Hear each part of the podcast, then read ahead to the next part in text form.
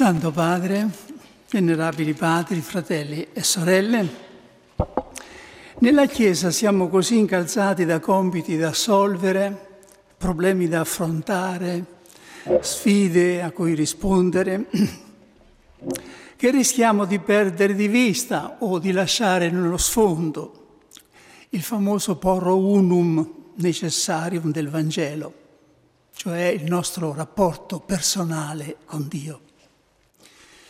Oltretutto sappiamo per esperienza che un rapporto vivo, autentico con Dio, è la prima condizione per affrontare poi tutte le situazioni e i problemi che si presentano senza perdere la pace e la pazienza. Ho pensato perciò di lasciare da parte in queste prediche di avvento ogni riferimento a problemi di attualità cercheremo di fare quello che Sant'Angela da Foligno, questa grande mistica, suggeriva ai suoi figli spirituali, e cioè raccoglierci in unità e inabissare la nostra anima nell'infinito che è Dio. Insomma, fare un bagno di fede, un bagno mattutino di fede prima di iniziare la giornata lavorativa. Il tema di questa predica di avvento è il versetto del Salmo che dice L'anima mia ha sete del Dio vivente. Gli uomini nel nostro tempo si appassionano a cercare segnali es- dell'esistenza di esseri viventi su altri pianeti. È una ricerca legittima, naturalmente, anche se tanto aleatoria. Pochi però cercano di studiare i segni dell'esistenza dell'essere vivente con la lettera maiuscola, che ha creato l'universo e che è entrato nella sua storia e che vive in esso. In lui viviamo, ci muoviamo e siamo, diceva Paolo agli Ateniesi, e non ce ne accorgiamo. Abbiamo il vivente reale in mezzo a noi e lo trascuriamo per cercare esseri viventi ipotetici che tra l'altro poi anche se si scoprono potrebbero risolvere i nostri problemi fondamentali come quello della morte. È di questi giorni la notizia che una lettera autografo di Alberto, Albert Einstein è stata venduta all'asta a New York per oltre, mi pare, 2 milioni di, di dollari. Ed è una lettera in cui liquida praticamente il problema di Dio e della religione come prodotti della debolezza umana. Ma quando Einstein parla di religione di Dio, mi dispiace, ma ha la stessa autorità che avrei io se mi mettessi a parlare di fisica quantistica o di relatività. Del resto adesso lui sa benissimo come stanno le cose. Quante volte siamo costretti a dire con Sant'Agostino, tu eri con me, ma io non ero con te. Al contrario di noi, infatti, il Dio vivente ci cerca, non si dà pace, non fa altro dalla creazione del mondo, continua a dire Adamo, dove sei? Che tra l'altro, carissimi fratelli, sarebbe bene eh, ripetersela col nome proprio questa a me. Raniero, dove sei? Porcela questa domanda. Noi ci preoccupiamo di captare i segnali di esseri viventi mentre c'è Dio che bussa alla nostra porta. Dunque cominciamo questo, questo percorso di ricerca del volto, delle tracce del Dio vivente. Ci appoggiamo sulla parola di Gesù che dice cercate e troverete, bussate e vi sarà aperto. Quando si leggono queste parole si pensa immediatamente che Gesù prometta di eh, darci tutto quello che gli chiediamo. Bussate e troverete. Egli però intendeva dire soprattutto una cosa. Cercatemi e mi troverete. Bussate e vi aprirò. Promette di dare se stesso prima che le, le cose spicciole che gli chiediamo. Eh? E questa promessa eh, è sempre infallibilmente mantenuta. A chi cerca, lui si manifesta. E una volta che si è manifestato lui, anche se per un istante nella nostra vita, tutto il resto passa in secondo ordine e comprendiamo cosa voleva dire Teresa d'Avila quando diceva nulla ti turbi, nulla ti spaventi, tutto passa, Dio non cambia, la pazienza ottiene tutto, chi possiede Dio non manca di nulla, solo Dio basta. Ecco, con questi sentimenti, venerabili padri e fratelli, iniziamo un po' questo cammino di avvento. La Bibbia è punteggiata di testi che parlano del, di Dio come del Dio vivente. Egli è il Dio vivente, dice Geremia. Io sono il vivente, ripete spesso Dio in Ezechiele. In uno dei salmi più belli che recitiamo nell'ufficio, era sempre, si dice l'anima mia ha sete di Dio, del Dio vivente. Del resto a Cesarea di Filippo eh, Pietro proclama Gesù il figlio del Dio vivente. Si tratta evidentemente di una metafora tratta dalla vita umana. Israele si è rassegnato a usarla per distinguere il suo Dio dagli idoli, che sono divinità morte. In contrasto con essi, il Dio della Bibbia è un Dio che respira. L'espressione è di Claudel, un po' poetica ma vera. Eh sì, perché Dio ha un respiro, ha un soffio, è lo Spirito Santo il soffio di Dio. Dopo il lungo predominio dell'idealismo che, che ha imperversato per almeno due secoli, vero? tutte le correnti, che ancora oggi non è morto, che ha portato con sé il trionfo dell'idea, l'idea, l'idea è al vertice di tutta la realtà, vero?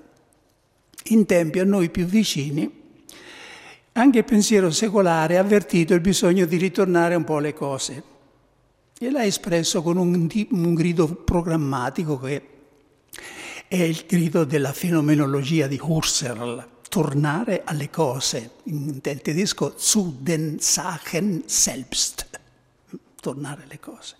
Cioè non fermarsi alle formulazioni della realtà, alle teorie costruitevi sopra e, e a ciò che comunemente si pensa, intorno a una cosa, una realtà, ma puntare direttamente alla realtà stessa che sta alla base di tutto, rimuovere per così dire gli strati di terreno riportato perché venga alla luce la roccia.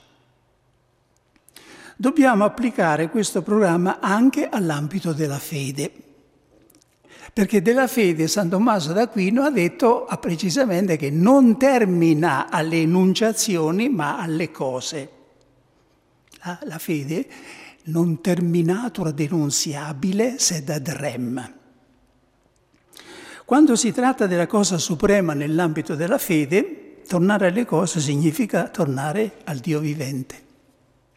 Sfondare, per così dire, il terribile muro dell'idea che ci siamo fatti di Lui e correre come a braccia aperte incontro al Dio in persona scoprire insomma che Dio non è un'astrazione, è una realtà che tra le nostre idee di Dio e Dio c'è la stessa differenza che tra un cielo dipinto su un foglio di carta e il cielo vero. Il programma Tornare alle cose ha avuto un'applicazione giustamente famosa quella che ha portato alla scoperta che le cose esistono. E vale la pena, venerabili padri e fratelli, di rileggere la pagina famosa di, di Sartre, in cui descrive l'improvviso svelarsi dell'esistenza. Ero al giardino pubblico, la radice del castagno si affondava nella terra proprio sotto la mia panchina. Non mi ricordavo più che era una radice. Le parole erano scomparse, con esse il significato delle cose, i modi del loro uso, i tenui segni di riconoscimento che gli uomini hanno tracciato sulla loro superficie. Ero seduto un pochino a testa bassa, solo di fronte a quella massa nera, nodosa e brutta. E poi ho avuto un lampo di illuminazione. Ne ho avuto il fiato mozzo. Mai prima di questi ultimi tempi avevo presentito ciò che vuol dire esistere. Ero come gli altri, come quelli che passeggiano in riva al mare nei loro abiti primaverili. Dicevo come loro, il mare è verde, quel punto lassù bianco è un gabbiano. Ma non sentivo che ciò esisteva, che il gabbiano era un gabbiano esistente. Di solito l'esistenza si nasconde. È lì, attorno a noi, non si possono dire due parole senza parlare di essa e infine non la si tocca. E poi, ecco, d'un tratto era lì, chiaro come il giorno. L'esistenza si era improvvisamente svelata.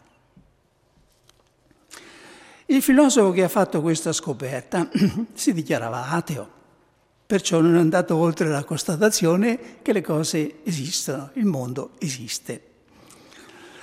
Noi però possiamo partire da questa esperienza e farne il trampolino di lancio per la scoperta di un altro esistente, la scintilla che rende possibile un'altra illuminazione, un altro lampo. Quello che è stato possibile con la radice di castagno, perché non dovrebbe essere possibile con Dio? È forse Dio per l'anima del credente meno reale de- della radice di castagno per l'occhio dell'uomo? I padri della Chiesa non esitavano a mettere a servizio della fede le intuizioni di verità presenti nei filosofi pagani anche di quelli che usavano la filosofia contro il cristianesimo. Noi dobbiamo imitarli e fare lo stesso nel nostro tempo. Cosa possiamo dunque ritenere della illuminazione di quel filosofo? Nessuna applicazione diretta o di contenuto, ma solo una indiretta di metodo. Letto con una certa disposizione d'animo, favorita dalla grazia naturalmente, quel racconto sembra fatto apposta per scuoterci dall'abitudine, per suscitare in noi dapprima il sospetto, poi la certezza che esiste una conoscenza di Dio che ancora forse ci è ignota. Che forse prima d'ora neppure noi abbiamo mai intuito cosa vuol dire che Dio esiste, che Egli è un Dio esistente come dice la Bibbia, un Dio vivente. Che abbiamo dunque un compito davanti a noi, una scoperta da fare e da rifare anche. Scoprire che Dio c'è. Tanto da averne anche noi, possibilmente, per grazia di Dio, il fiato mozzo. Ci aiuta a capire di che si tratta l'esperienza di certi convertiti ai quali l'esistenza di Dio si è rivelata improvvisamente dopo che magari per tutta una vita l'avevano negata o combattuta. Uno di essi, molto noto, è stato il giornalista francese André Frossard, morto il 2 febbraio 1995. Così egli descrive la sua vita prima della scoperta di Dio. Dio non esisteva la sua immagine, le immagini in sostanza che evocano l'esistenza sua o di quella che potrebbe essere detta la discendenza storica di Dio, i santi, i profeti, gli eroi della Bibbia, tutto questo non figurava affatto in casa nostra. Nessuno ci parlava di Dio, eravamo degli atei perfetti, di quelli che non si pongono più gli interrogativi sul loro ateismo. Gli ultimi anticlericali, che si scagliavano ancora contro la religione nelle riunioni pubbliche, ci parevano patetici e un po' ridicoli, come lo sarebbero degli storici che si impegnassero a confutare la favola di Cappuccetto Rosso. In una giornata d'estate, stanco di aspettare l'amico con cui aveva un appuntamento in Parigi, il giovane Frossard entra nella chiesa vicina per curiosità, osserva l'architettura, la gente che prega ed ecco come egli narra ciò che accadde. Dapprima mi vengono suggerite queste parole, vita spirituale, non dette neppure formate da me stesso, sentite come se fossero pronunciate accanto a me sottovoce da una persona che vede ciò che io non vedo. L'ultima sillaba di questo preludio sussurrato raggiunge appena in me il filo della coscienza che comincia una valanga a rovescio. Come descriverlo con queste povere parole? Un altro mondo, d'uno splendore, di un'intensità che rimandano di colpo il nostro mondo tra le ombre, i sogni. Questo mondo è la realtà, la verità. La vedo dalla sponda oscura su cui sono ancora trattenuto. C'è un ordine nell'universo e dalla sommità, al di là di questo velo di nebbia risplendente, l'esistenza, l'evidenza di Dio. L'evidenza fatta presenza e l'evidenza fatta persona di colui che un istante prima avrei negato. La sua irruzione straripante, totale, si accompagna con una gioia che non è altro che l'esultanza del salvato. Uscito di chiesa, il suo amico, vedendo che qualcosa era accaduto, gli domanda che ti è successo? Risponde, sono cattolico. E come se temessi di non essere stato sufficientemente esplicito, aggiunsi apostolico e romano. L'espressione che nella nostra lingua meglio esprime questo avvenimento è accorgersi, accorgersi di Dio perché accorgersi indica un improvviso aprire gli occhi, un soprassalto di coscienza. Probabilmente la parola viene ad cor, un entrare nel cuore, accorgersi. Per cui si comincia a vedere qualcosa che era lì ma che tu non vedevi. Un po' come avviene al risveglio del mattino. Eh, eh, la camera è quella, le finestre sono quelle, tutto è come prima, però quando ti svegli eh, tu vedi un altro mondo. Ti accorgi di quello che, che c'era ma non vedevi. Proviamo a rileggere sull'onda di questa illuminazione, dell'illuminazione descritta da Sartre, l'episodio del rovetto ardente. Perché questo ci aiuta a vedere come anche il pensiero moderno ci può essere di stimolo nel leggere la Bibbia, come del resto facevano i padri della Chiesa. Vero? Ma leggerlo da un'altra angolatura, non più l'angolatura ontologica, ma quella esistenziale. La, la pagina che, della Bibbia che narra del roveto ardente, Esodo 3, è essa stessa un roveto ardente, perché brucia da, da secoli, da millenni e non si consuma. A distanza di millenni non ha perso nulla del suo potere di veicolare il senso del divino. Essa mostra meglio di ogni discorso cosa succede quando si incontra davvero faccia a faccia il Dio vivente. Mosè pensò, voglio avvicinarmi. Ancora si vede che pensa e decide. Pensò, voglio avvicinarmi. È padrone di sé. È ancora Mosè, come siamo noi. È lui che conduce o pensa di condurre il gioco. Ma ecco che il divino irrompe con tutto il suo essere e impone la sua legge. Mosè, Mosè, non avvicinarti, io sono il Dio di tuo padre. Tutto improvvisamente è cambiato. Mosè diventa di colpo docile, remissivo. Eccomi, eccomi, dice. E si vela il viso come i serafini fanno nella visione di Isaia. Il luminoso è nell'aria, quello che i, i psicologi della religione chiamano eh, eh, il luminoso, il senso del soprannaturale. In questa atmosfera Dio rivela il suo nome. Io sono colui che sono. Trapiantata sul terreno culturale greco, questa definizione già con i 70 viene interpretata come una definizione altissima, metafisica di ciò che Dio è, dell'essenza divina, l'essere assoluto. Ma una tale interpretazione, dicono oggi gli esegeti, è del tutto estranea al, di, al modo di pensare dell'Antico Testamento. La frase significa piuttosto io sono colui che ci sono. O più semplicemente ancora, io ci sono. Io ci sarò per voi. Così la spiega von Rad, uno dei più grandi esegeti dell'Antico Testamento. Si tratta di un'affermazione concreta, non astratta, si riferisce all'esistenza di Dio, non alla sua essenza. Del resto questo è quello che Mosè aveva bisogno di sapere in quel momento, non un'astratta definizione di Dio, ma sapere che Dio c'era, che ci poteva contare su di lui, io sono un Dio che ci sono.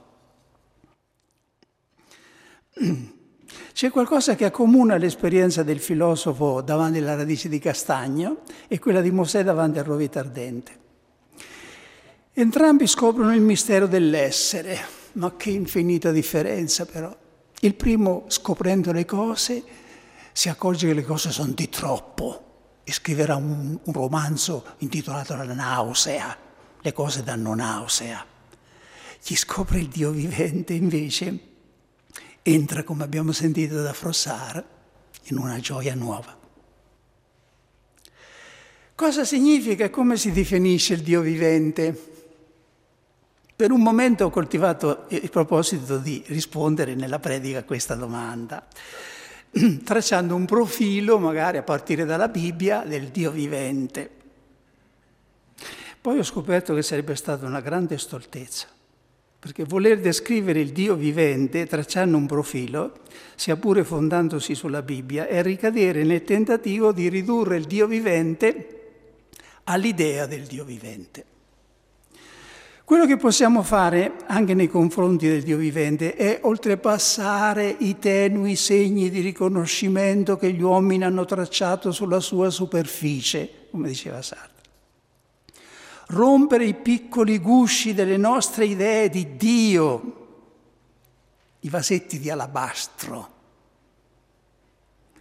in cui teniamo racchiuso Dio e che impediscono di sentire il suo profumo, perché finché il, profumo è dentro il vaso dell'alabastro non, non si sente. Vero? Ci è maestro in questo cammino Sant'Agostino. Il santo ci ha lasciato una specie di metodo per elevarci con il cuore e la mente al Dio vivente. Esso consiste nel ripetere a se stessi, dopo ogni riflessione su Dio, ma Dio non è questo.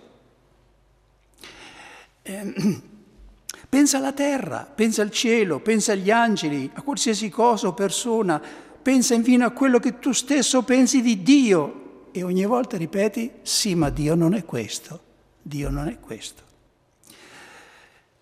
Cerca sopra di noi, dicono le cose interrogate su Dio, cerca sopra di noi.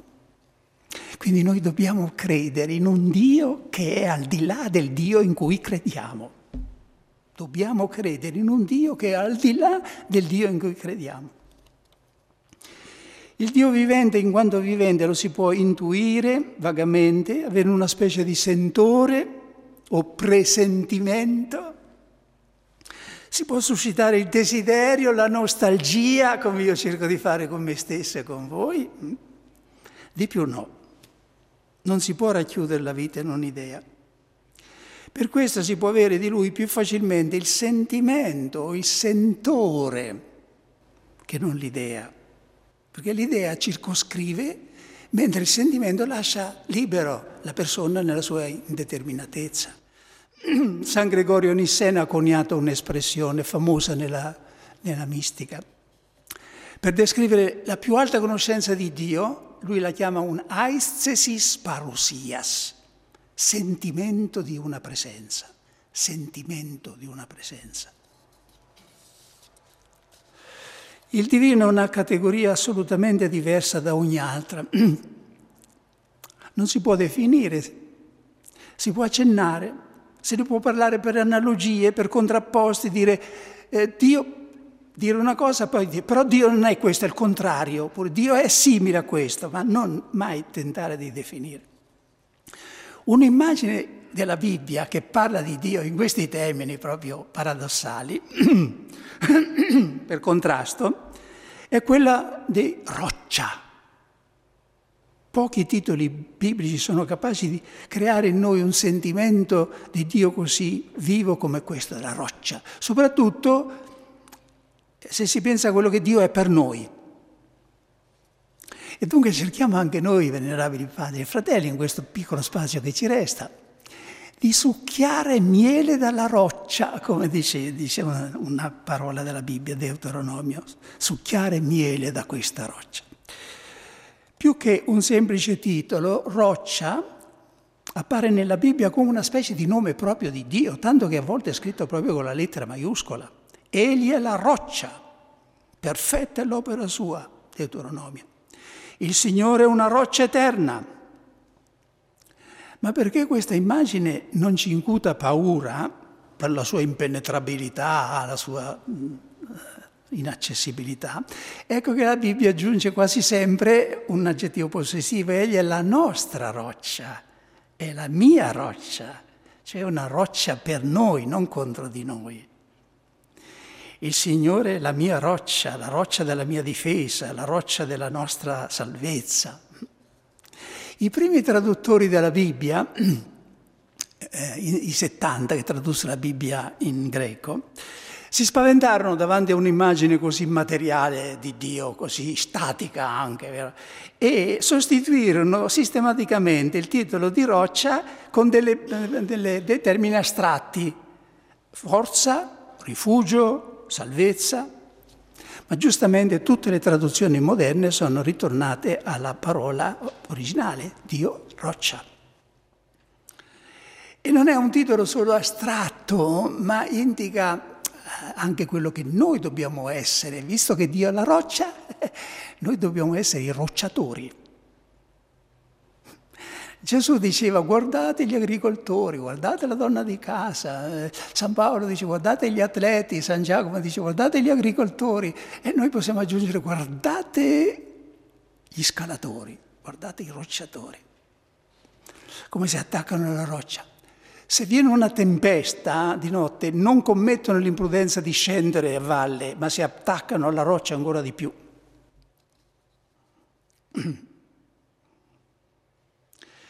L'insistenza della Bibbia su Dio roccia ha come scopo quello di infondere in noi la fiducia la fiducia della creatura. Infatti c'è un salmo, il 46, che è bellissimo, eh? dice, che dice Dio è per noi rifugio e forza, aiuto sempre vicino nelle angosce, perciò non temiamo se trema la terra, se crollano i monti nel fondo del mare, che è la descrizione di uno tsunami questa. Eh, non abbiamo paura perché Dio è la nostra rocca. Termino, venerabili padri e fratelli, con un episodio un po' di matrice francescana. Il primo biografo di San Francesco, Tommaso da Celano, descrive un momento di buio e quasi di sconforto che il santo visse verso la fine della sua vita a causa delle deviazioni che vedeva intorno a sé dal primitivo tenore di vita dei frati. Ed ecco cosa scrive Tommaso da Celano. Essendo turbato, per i cattivi esempi e avendo fatto ricorso un giorno così amareggiato alla preghiera, Francesco si sentì apostrofato a questo modo dal Signore. Perché tu, omiciattolo, ti turbi? Forse io ti ho stabilito pastore del mio ordine in modo tale che tu dimenticassi che io ne rimango il padrono principale? Non turbarti dunque, ma attendi alla tua salvezza, perché se l'ordine si riducesse anche a soli tre frati, rimarrà il mio aiuto sempre stabile. Lo studioso francescano francese, pare Éloi Leclerc, quello che ha scritto La sagesse d'un pauvre, la sapienza di un povero, che è quello che meglio ha illustrato questa fase tormentata degli ultimi anni di Francesco, dice che dopo questa visione, questa parola del Signore, il santo fu così rianimato che andava ripetendo tra sé eh, continuamente l'esclamazione Dieu è e cela suffit. Diceva a se stesso, Francesco, Dio c'è e questo basta. Dio c'è e tanto basta.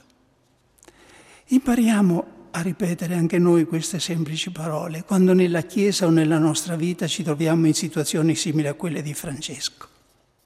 Dio c'è e tanto basta.